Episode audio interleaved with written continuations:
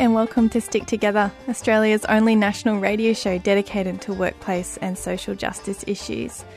Stick Together is produced in the studios at 3CR Community Radio in Melbourne, and we're broadcast nationally via the Community Radio Network. My name's Elena McMaster. Stick with us for this special Disability Day edition of Stick Together.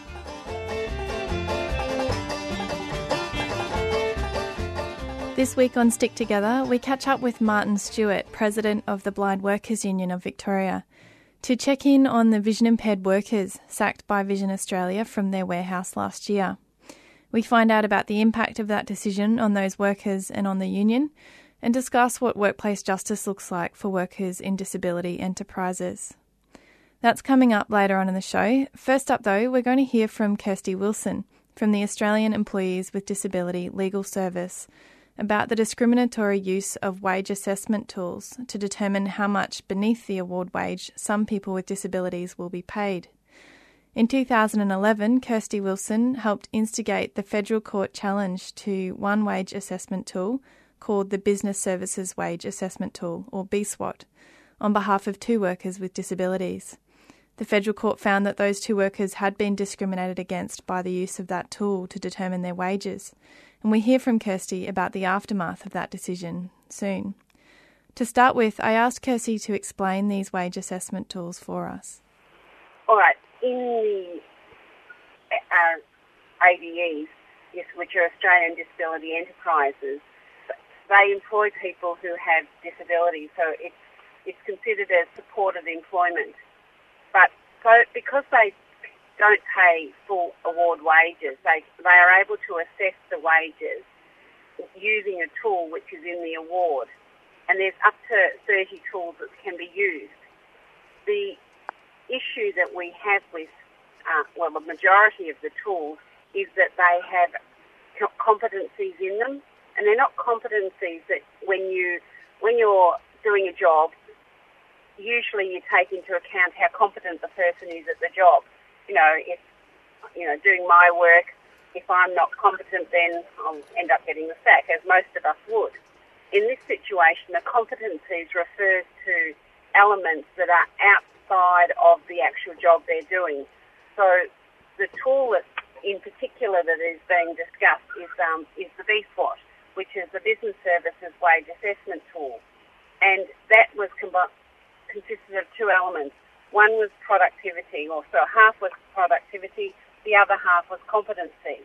And a competency section is what the High Court has confirmed the, the uh, majority decision of the Federal Court of Appeal to say that, that that element of the tool is discriminatory. So it unlawfully discriminates against people with or employees with intellectual disability working in these ADEs the competency element was was a series of questions, effectively, that had, little relevance to the job that these workers were doing. So, for example, what meetings does your boss go to? How many of us would know what meetings our boss goes to? And if you got one out, if you got an answer wrong, you got zero for that competency, and then they'd move on to the next one. And if you got another one wrong, you'd get zero. So what was happening is that the many of these workers were getting zero for the competency element. So, for example, say they were assessed as being 50% productive, but then they got zero for the competency, they would divide the, it in two and end up with 25% of the wage. So, if it was $10 an hour, for example, instead of getting $5 an hour at 50%, being, you know, that being the productivity, they would end up with $2.50 an hour. Mm and some of them are on, you know, wages as low as 33 cents an hour. Yeah. Obviously, you're not going to get very far with on 33 cents an hour. So, Kirsty, I want to talk to you a little bit um, in a second just about uh, the, you know, this in terms of pay justice, just in the broader sense of um, paying people based on perceived productivity or competency, say, rather than the time that they actually spend working. But before we get to that, can you can you explain how something like the BSWAT comes about? What's the idea behind it, um, and and how do we end up with a wage assessment tool um, for people with disabilities that can, and allows some employers to pay people as little as 33 cents an hour? Well, because the workers are not 100% productive, so they need support. The support in the ADEs is provided by funding that the federal government gives these ADEs to operate. And but there was concern about, you know, how do we pay the the wages of these workers when, you know, you've got a contract, for example, a cleaning contract, and you have to, you know, put in a, a bid for the contract, or and you have to, you know, calculate how many hours it's going to take to do the job. Now, if you've got a person who is going to be 100%, 100% productive, you would be able to calculate that they would get, you know, a certain amount it would take them, say, 10 hours to do this particular job, charging out at $40 an hour, for example, you know, with overheads, and therefore, and how many people would be needed. It's the, it's the same idea, is that they've got, you know, they've put in their tenders for the contracts, and if they, they have to calculate how many workers. Now, these workers are not 100% productive. Some of them are, you know, perhaps 25% productive, 30, you know, 50% productive. So I still had to calculate it. But if they paid full award wages, they wouldn't obviously be able to continue running the business mm. because they it's not so much as making the money. They have to pay, make enough money to cover their costs and pay the wages of, of the supported employees.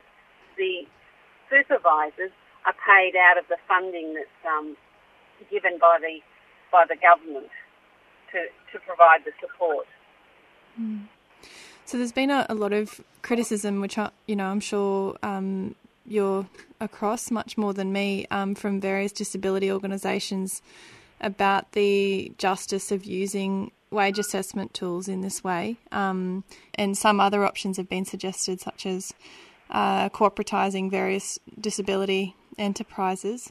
What, what's this? What's your ideas around a solution to this? Um, there must have been some ideas you had when you brought the when you instigated that challenge to the the federal court. Well, what we saw was that in open employment, so they work for Coles, Myer, for the you know the gardener, local gardener, they would be paid if they were not 100% productive. They would be assessed under the supported wage system, which is a straight productivity tool. What we would be saying, well, what we are saying, um, is that they should be using the supported wage system. The supported wage system has gone through the full bench of the Australian Industrial Relations Commission. That's out, you know, in the 90s when it was first designed. It's it's um, it's a valid tool. It's it's gone through all the challenges, and it's been reviewed. And it also has there there have been you know, review in regards to using it in, in these ADEs. And some ADEs use it and they are, you know, operating very well. The, the workers are being, they're assessed and they are paid on their productivity. So that's what we would say that should be used. There's also talk of, of social enterprises, which are basically, instead of having the ADE or the old term for it is sheltered workshop where it is effectively it's only employees with disabilities who are working in them apart from the supervisors and management. What happens in social enterprises is that they work side by side. So you've got people with disabilities working with next to people without disabilities and, and you know there's mentors, there's there there's a there's one down in in Frankston called the Madcap Cafe, which is, is an excellent example of, of a social enterprise where people with disabilities are working with people, you know, with other other employees, and it's you know if you ever get a chance to go down there, it is it's really interesting, but it it works well, and there are so many examples around Australia of these social enterprises that that do work well. Hmm. Um, Kirsty, can you tell us a bit about what's happened since the uh, federal court um, found that BSWAT was being used uh, discriminatively in the case of two employees? Um, so, what the federal government then did, uh, and and what you're all doing in order to try and respond to that? All right. Well, their initial reaction was when the Federal Court of Appeal found, you know, by majority that it was discriminatory, the federal government then attempted to appeal, you know, sought um, special leave to appeal, which wasn't granted. So the it was unanimous at the High Court where they confirmed the, the majority's decision. After that, that was in on May 10, 2013. During the caretaker um, period last year, you know, when with the um, election, the federal election, the department or the government or caretaker government, with however way you look at it, put in an application for a special exemption at the Australian Human Rights Commission. And they, there were obviously a lot of submissions going in and um, a lot, of, you know, who didn't, obviously didn't agree with this uh, exemption application. And what they wanted to do effectively was to continue using the, the tool for another three years and while they worked out what they were going to do. And in the meantime, mind you, that you know nothing had happened since the decision of the Federal Court of Appeal. So it's a, it's a you know it's a long um, period that nothing really effectively has been done. They've only got five months to go before they have to they actually have to get rid of um, BSWAT completely. Um, Kirsty, I'll, we'll have to leave it there because we've gone a bit over time. But was there anything that you that you hadn't said yet that you wanted to mention? Just that you know how much I admire the the workers for standing up for their for their rights, and for those who who are the senators who you know recognise that that this was wrong and that they that they could put a stop to taking further advantage. You know, already these workers remain um, so underpaid, and to, to turn around and insult them by saying, you know, we'll just give you half of what you're owed and we're going to take away your right of choice. You know, it, it wouldn't, we wouldn't accept it. So why should we accept it on behalf of people who are so vulnerable? It's, it's really wrong. That was Kirsty Wilson from the Australian Employees with Disability Legal Service.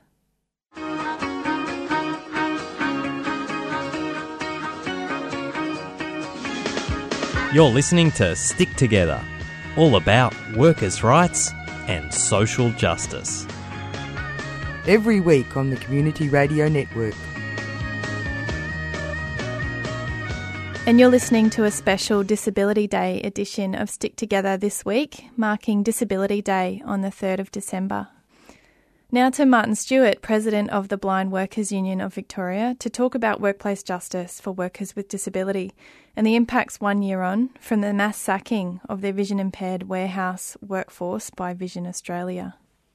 Vision Australia, in approximately September 2013, announced a decision that had in fact been made during the May June period of that year, but they announced it as if it was some consultation process, which never eventuated, that they would no longer be involved with the provision of manual labour opportunities, or in fact the and in fact I should say the factory itself, which was providing such opportunities for 73 workers, was to close in Melbourne and Brisbane in particular, with three other opportunities to be removed from workers in Sydney as well. And basically, we were completely decimated. The workforce lost its entire workplace and employment.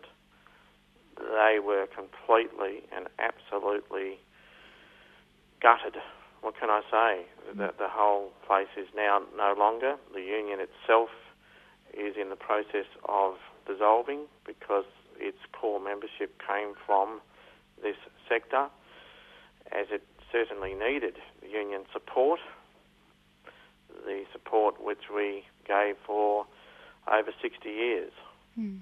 The organisation that is supposed to have helped, assisted, and provided and given charity to do so, turned its back and on its responsibility.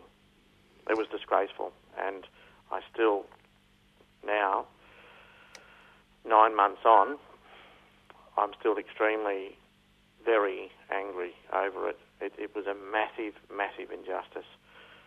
And I, I'd have to say the community disappointed me in a sense because it did receive media attention, and I believe the community did not participate in in the protection of, of these jobs by rearing up in full unison and support with us. If our most defenceless and disadvantaged can't receive attention and deserve support from from the general community, uh, who can? I absolutely take my hat off to the union movement, to in particular the Australian Workers Union, for their support. But I'd have to say we were left pretty well isolated after that by the rest of the community. The blind community were very responsive and supportive as well. I was very, very shocked and surprised with the lack of, you know, overall support we received. Mm. Martin, um, can you uh, are you able to tell us a bit about um, what the situation is for some of those workers now? I assume, I mean, at the time, uh, it was quite clear that people would struggle um, and to find any work after that. Has has anyone been able to find any comparable work? Or... Really, three categories eventuated. There was the people who simply gave up and retired. Vision Australia's publicity says happily retired. really, happily retired when they were actually happily at work. Um, they actually were completely and absolutely taken over by grief with the loss of their workplace and the significant disadvantage they would face in obtaining more employment. That's why they so-called happily retired. Uh, on, may I say, no more on based on meagre wages, a standard redundancy package, as if it should have been standard. And we fought to try and get the redundancy at least trebled, and they rejected that. So they even rejected the fact that it had a more injurious impact on these workers than it would in the general community because of the existing disadvantage and the fact that very, very many of them didn't even have superannuation to support them because of those low wages. Mm. But no, that was ignored. Ignored by a charity who this year, may I say, recorded an operating surplus of $3,957,000. So there's your operating sur- surplus on the backs of, of people who uh, earn, you know, $10 or less an hour in wage, and they couldn't even hold on to them. The second group did obtain some employment, and Vision Australia once again publicises it as full employment. Well, in fact, instead of having five days a week, they only had two days a week to three days if they're very, very lucky. Um, and instead of about 10 to 14, if they were lucky in the higher group set of employees, um, they an hour, they only now receive two to three dollars an hour. So you've got two days a week to three days a week if you're lucky, compared to five on about six times less wage, and that's supposed to be happily fully employed. There was another group who Vision Australia very kindly decided to offer traineeships to. Those traineeships run out June 2015.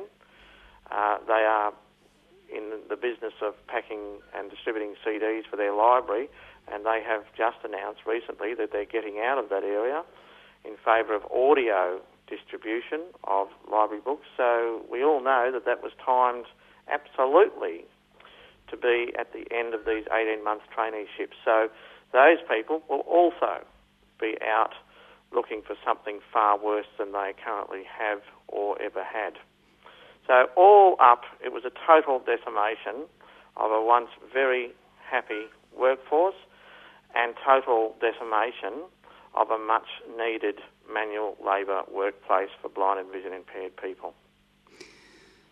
Mm, so, um, Martin, I was I wanted to ask you about uh, to talk a little about um, what was being proposed at the time, which was rejected, as we know, by Vision Australia, and and how you think that might be applied, because uh, you know clearly this battle's been lost. Vision Australia wasn't willing to uh, negotiate any of the solutions that the unions were suggesting to them, um, but how that might be applied in the future to how a disability enterprise could be run in a way that um, doesn't lead to staff being exploited and treated badly. Yes, we, we had several proposals, but one of them was to set it up in such a way where it could be regarded as a mainstream workplace, which would involve uh, several categories of disadvantaged workers and also include those who would not normally be, regarded as disadvantaged, working together, uh, building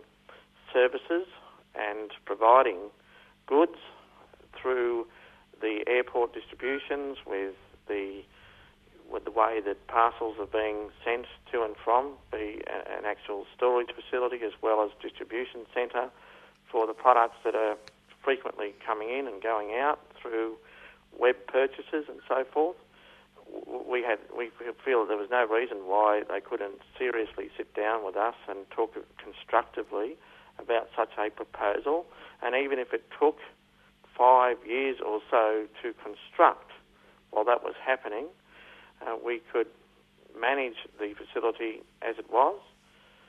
They do receive charity dollars to do just that, I say, and the area that that they were employed in is a significantly disadvantaged area because people who are blind and vision impaired, although we are good with our hands, no one really believes that. So the employment opportunities are virtually zero. But Vision, the Vision Australia facility provided that work, and now they don't. Do you think it's just that um, that people are paid according to you know what's called their productive capacity rather than the time that they spend uh, working? Okay, I'll an example to you, which in my view demonstrates how unjust it is. Well, imagine a very enthusiastic woman wanted to be a bricklayer, and I'm sure there are many women who are performing these types of duties extremely effectively and efficiently. But imagine a workplace said, well, you, aren't strong enough to lift as many bricks in one hour as what a man can. So you can work with us, but we will, because of your loss of productivity, only pay you a percentage wage compared to our average man who's employed here who we believe will lift more bricks than you can. Not taking into account, one, that she may be able to lift as many for a start, Two, her efficiency, her quality of output, and therefore not needing to, uh, let's say, fix the work, fix the product that she is creating. Imagine that. And that's exactly what happens with people with disabilities. People with disabilities are quite frankly the most, without any shadow of a doubt, discriminated against members of this community in the Australian population without one doubt. We can put all the categories of disadvantage together, and people with disabilities are exploited and discriminated more than any of them. And I'm very much in favour of addressing all discrimination. But why are we not including the very bottom first? Why, why is it just all too hard for everybody, including, including, sad to say, the union movement which I belong to, that continues to neglect and deny. The workforce rates amongst the general population with people with disabilities is declining year by year. It's getting less and less. There are inaccessibility issues with technology that shuts people out, as well as attitudes that shuts people out. So, on and on, it gets worse and worse. And in fact, when the unemployment rate, if it goes up amongst the general community, that gives the community even more of an excuse to ignore those who are even more disadvantaged. So it's a sad and sorry state when it comes to people with disabilities currently, I have to say, which is really, really disappointing. And a lot of people think that this area is improving. 2014, it must be. Well, it's actually getting worse. Um, Martin, was there anything you wanted to add? Well, I, I send a call out to all those with a conscience and social awareness, and I believe that there are many of your listeners that will have that, to attach yourselves to this cause which is slipping away from us. We have uh, amazing talent and abilities out there which are not being sourced, not being connected with. As a matter of fact, they're being denied and betrayed. So, you know, let's get with it, Australia, and provide opportunities for people who will not let you down, will not let the community down, and want to contribute, want to be part of this country and its development and creation. And, you know, we offer so much, but we're being ignored so much. That was Martin Stewart, President of the Blind Workers Union of Victoria. We sought an interview with the Australian Council of Trade Unions for this program. The ACTU was very involved in setting up the supported wage scheme in the 90s and advocating for its inclusion in many awards. Unfortunately, however, they were unable to provide anyone to talk about pay justice issues for workers with disabilities at this time. We'll be following up with them. And that's Stick Together for this week. Thanks for listening in to our special Disability Day broadcast, and thank you to our guests, Kirsty Wilson and Martin Stewart. Stick Together is produced at 3CR Studios in Melbourne on Wurundjeri land and broadcast nationally via the Community Radio Network to land stolen from Aboriginal people all over the country. We are grateful for financial support received from the Community Broadcasting Foundation. If you missed the broadcast, you can listen to us streaming online or download the podcast at 3cr.org.au. You can contact the producers of the show at sticktogether3cr at gmail.com or by giving us a call on 03 9419 We're also on Facebook and Twitter. My name's Elena McMaster. I'll catch you next time.